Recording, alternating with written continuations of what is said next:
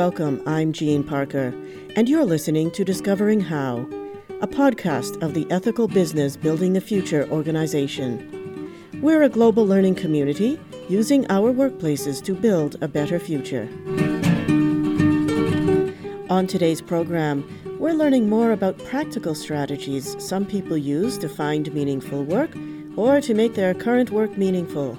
Alex Cabon explains how difficulties have prepared him to find meaningful work. Payam Zamani provides a concrete example of putting his company's values into action. But first, Stephanie Akkaoui Hughes tells us about how action labs can be a way to interact, explore, and experiment with the application of meaningful ideas. Here, she explains how it works. So, what happens is, you know, in their local communities, it could be people at work uh, that they form a group with and an action lab with, or it could be just their neighbors or just their friends or um, you know people in their building. It could be anybody who they feel longs for for that type of interactions um, and they become a center point. And a lot of people then form teams. So in Italy, for example, we had a very enthusiastic um, group of young people, and they, they would organize the action labs as a team of three. And they were very enthusiastic. And of course, as a team, they keep each other um, enthusiastic and, and challenged, which works quite well. And accountable, I suspect. Exactly. And the first one we did was the question of meaningful work. Um, I'm an entrepreneur myself, and in that world, you also find a lot of people searching for, you know, what is meaningful work for them. Uh, a lot of people would be in jobs and, and not happy um, in a sense with what they're doing, so that they're looking for more. And there is this question of this new generation has, you know, a job is not uh, only a way to pay the bills. They really are looking for meaning and purpose through their job. And that was a very kind of general question that a lot of people uh, shared. So that was a very good opening content. Uh, the idea is that we start a first session with um, an inspiration, either it's a quote or it's a speaker, or and it's it's it's we keep it very short because it's not about uh, the speaker in a sense like most events uh, would be. It's about using the speaker as a trigger. Uh, and then we go into a workshop uh, scenario where we have different questions prepared. There's a lot of paper, post-its, uh, pens, discussions.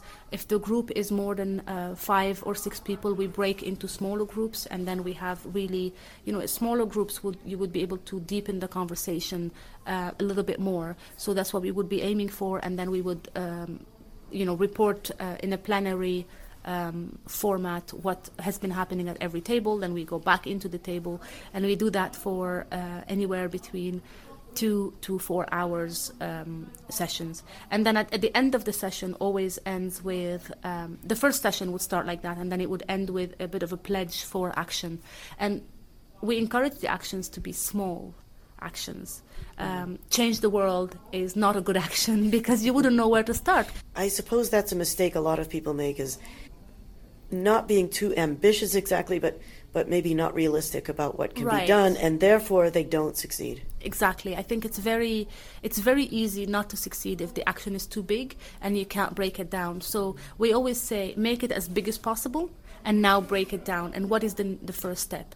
and then break that step down and you know and we encourage people to really go small because that's that's easy to actually achieve so we've had some people pledge to smile more at work and it's a very sim- simple thing and it's a very small thing and for some people it might sound maybe too hippie or you know um, but this is this is the beginning and for that person this was important and that person felt that they could keep up this promise. And of course they also had the ne- the second and third steps in line and then the big vision of where they want to go which ultimately for everybody is is kind of make a better world. Um, but it was important to break it down. Now the second and uh, subsequent meetings would start a little bit differently because we would start with a reflection on the last few weeks when we were back in our daily lives and we had these pledges, you know, what worked, what didn't work. Um, some some pledges would backfire in a sense. Some people would smile more at work, and then their boss would say, you know, you're not being serious enough. I'm giving a very simplistic example, but just to kind of um, yeah give a bit of, um, of, of insights into some things. You know, you would think they would work, and you try them, and they wouldn't work, and they might work for somebody and not for somebody else. So it was important to have a reflection moment to see, you know, we've had troubles in the last three weeks or things didn't work does anybody else share that experience or learning from each other is was the key to all of this now what were some of the resulting organizations or projects A lot of people quit their jobs. Which, funnily enough, is what happened to me after my first EBBF conference, uh, is when I decided no, I have to make a change in my life. Um, so that's the kind of it's been a recurrent joke uh, in a sense, and I think part of that is is very courageous and part of that is very good. And you need it was the support you get from a community of like-minded people around you that would give you this extra push you needed to take a step that you've wanted to take for a long time, but had you know you hadn't clarified that yourself or you didn't have the courage to do it and, and things like that. So there was a lot of support created, um, and even though a lot of the action labs, um, you know, they stop after three or four sessions and then we go into a different group of people, there are friendships that are formed that I hear five years later are still there. Mm-hmm. And for me, that's the great, the most kind of sustainable um, outcome because those things will stay forever and then no matter what the question is you have this system around you of, uh, of support which is uh, which is great um, but for the people who quit their jobs yeah. uh, what are they doing now what are the, what are the resulting uh, income generating projects or livelihood projects that they're working on. Yeah, some people, um, the people that quit their jobs did, did that to start their own uh, kind of uh, projects. So, and what are those? So um, one of them started a clean water project for uh, Congo. Um, and I still still see them from time to time because they share a co-working space that um, that I work in uh, sometimes as well. So it's it's interesting to see you know three years later it's still a, it's still at the beginning and it's still a struggle, but it's a it's a very commendable. Um, project in a sense so that was that was one of them another one started a clean fuel um, project or initiative, uh, if we call it, and it's to it's to look at how can we produce clean fuel in a in, in a in a business model that still works. Payam Zamani is the CEO of One Planet Ops, a startup incubation and investment company. Here is how he implements his company's value of contributing to society. In our organization, we really want to see people um, contribute in a way that is very personal to them. Like, for example, one thing we do is that we allow uh, individuals to take five days off a year and use those as service days. And during those service days, they get to choose how they're going to benefit the community of their choice while getting paid in a way that is very personal to them, in a way that they really appreciate and will gets them excited about their experiences in life. What kind of projects do people work on? We give a lot of freedom to people. We provide very few rules. We tell them that we you can work on any project that as long as that project does not bring about disunity. I'll give you an example. We tell them that they cannot use those paid service days to work with partisan politics because that brings about disunity. But really, beyond that, sky is the limit. So you see people volunteering in their in a school. You see people going to a homeless shelter and volunteering. You see people uh, giving blood on that day. You see people going out there and feeding, you know, people on the street. People do all kinds of stuff. They go clean the highway, and it is completely up to them to decide how they can best benefit their community of choice on that day. It's not up to me, but giving them the freedom to do it in a way that they feel more empowered. Alex Cabon says he learned early about sacrifice, compromise, and making decisions. When I went to my first job, so I had to choose between a 4,000 euros job in a big telecom company in Paris or 250 euros and living with seven people in uh, a small flat in two rooms and traveling by bus uh, instead of airplanes for the meetings uh, and stuff like this uh, because, to, to work with AIESEC, with an NGO. So I, I made this decision. I chose as a meaningful job, right? So I, I had to compromise financially my comfort, my, my financial situation to serve more and to have uh, to develop myself more. So actually, it's not just about serving; it's about growing as well. And this created a pattern for the rest of my life, which is a pattern of uh, I'm always ready to give more than what I receive. So you know, I'm uh, I'm going to work for a company, and I'm adding this much value to them, and I want to add the value first. That's more, the mindset that I started building. AIESEC was me contributing a lot and maybe not getting a lot financially or in many aspects, but then I was growing a lot. And keeping the eyes on your grow helped me then to move into the corporate world after by developing a lot of capacities. But still, I moved to the biggest consulting company in the world, uh, PricewaterhouseCoopers, uh, and I was making a million for them. I was selling to big CEOs and ambassadors, but I was an intern. Uh, I had the status of an intern. I was making a thousand dollars. I was like, and I was making a million. So it was there was a lot of contradiction, and many people in this situation they gave up. They were, this is totally unfair. So, How so can I do were that? making a million for them, but only a thousand for you. Yes. So, so this sounds crazy. Most people in this situation will decide to quit and to say this is unfair.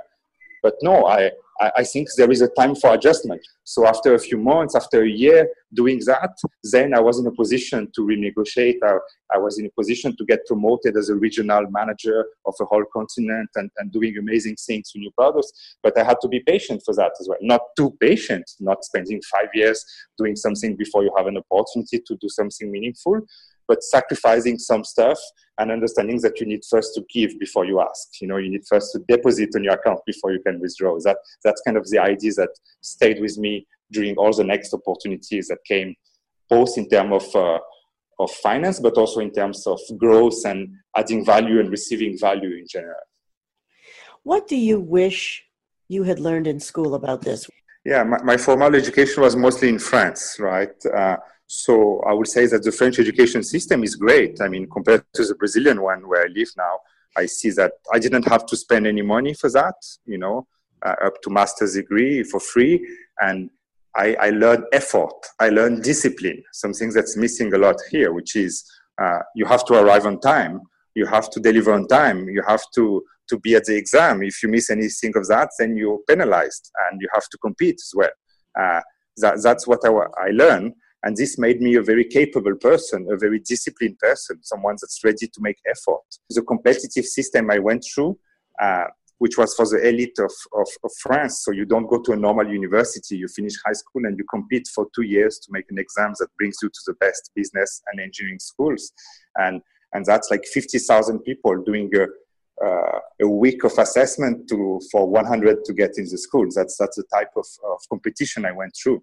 Uh, 80 hours a week of study, and, and this built my character in a way that was good because I I felt empowered and I felt strong and I felt determined and focused. But at the same time, my spiritual aspect was very much prejudiced by that. But still, deep inside me, I still have beliefs and uh, I still live a bit in the domination paradigm that I was uh, that I was very much put into during my education system.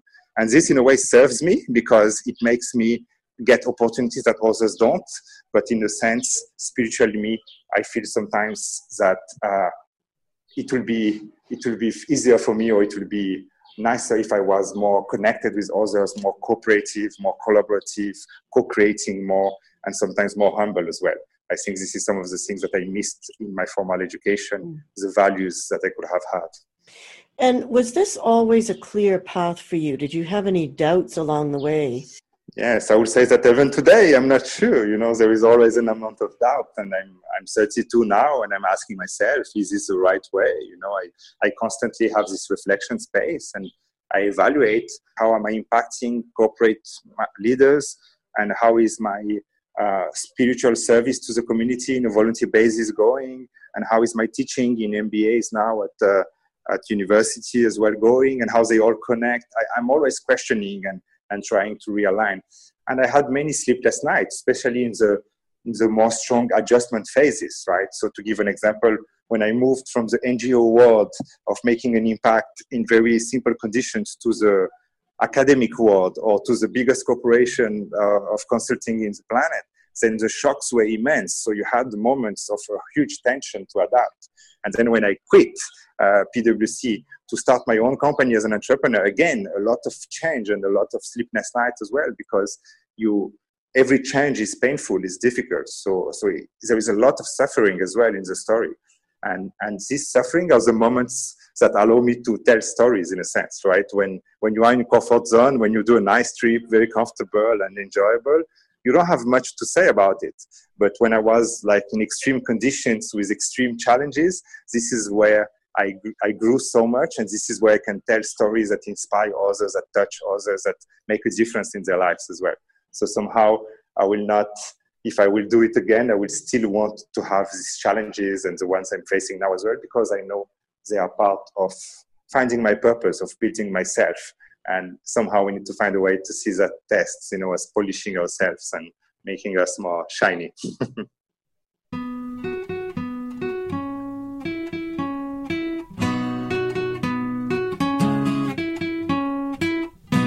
Thank you for joining us.